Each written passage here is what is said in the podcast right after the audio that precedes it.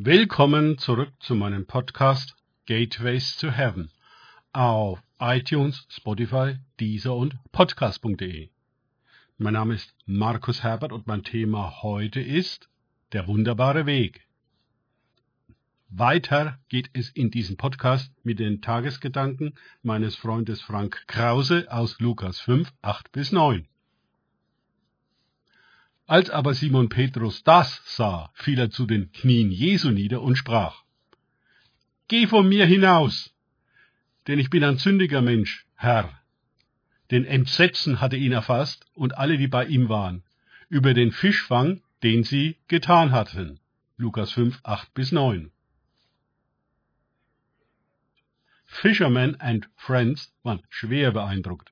Nicht von der Predigt Jesu, die er von dem Boot aus dem Volk gehalten hatte, sondern von dem ungeheuren Fischfang, den sie gerade gemacht hatten. Wir sind es von Petrus ja gewöhnt, dass er nicht zuhört. Das werden wir durch das ganze Evangelium immer wieder bestätigt finden.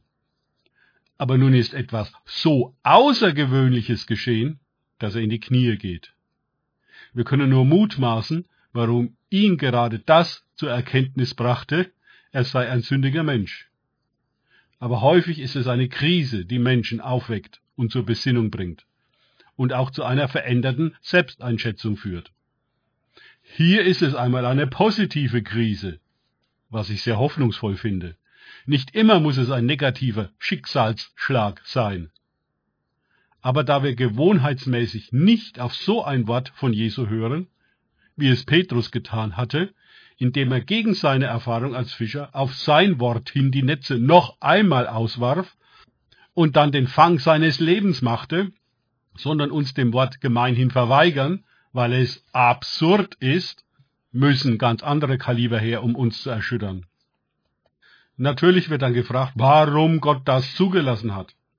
Erst im Himmel werden wir einmal erfahren, wie oft Gott uns angesprochen hat. Aber wir haben nicht zugehört, nichts gemerkt, waren blind und taub für seine Interventionen in unserer lähmenden Routine. Ganz so, wie es Petrus ja auch war, der kaum je einmal zuhörte und begriff, worum es ging. Aber hier hatte er es getan. Hier hatte er sich selbst überwunden. Und der Himmel brach mächtig und wunderbar in seinen Alltag ein.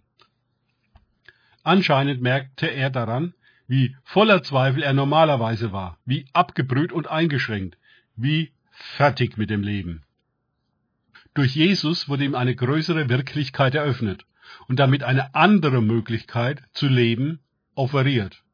Was sollte er damit anfangen? Er wollte es wegdrücken, zu schön, um wahr zu sein. War dies alles?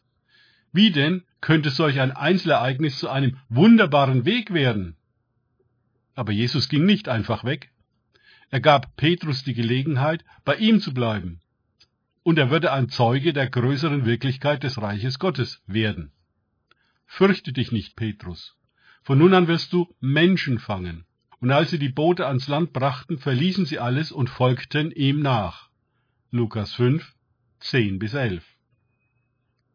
Danke fürs Zuhören. Denkt bitte immer daran.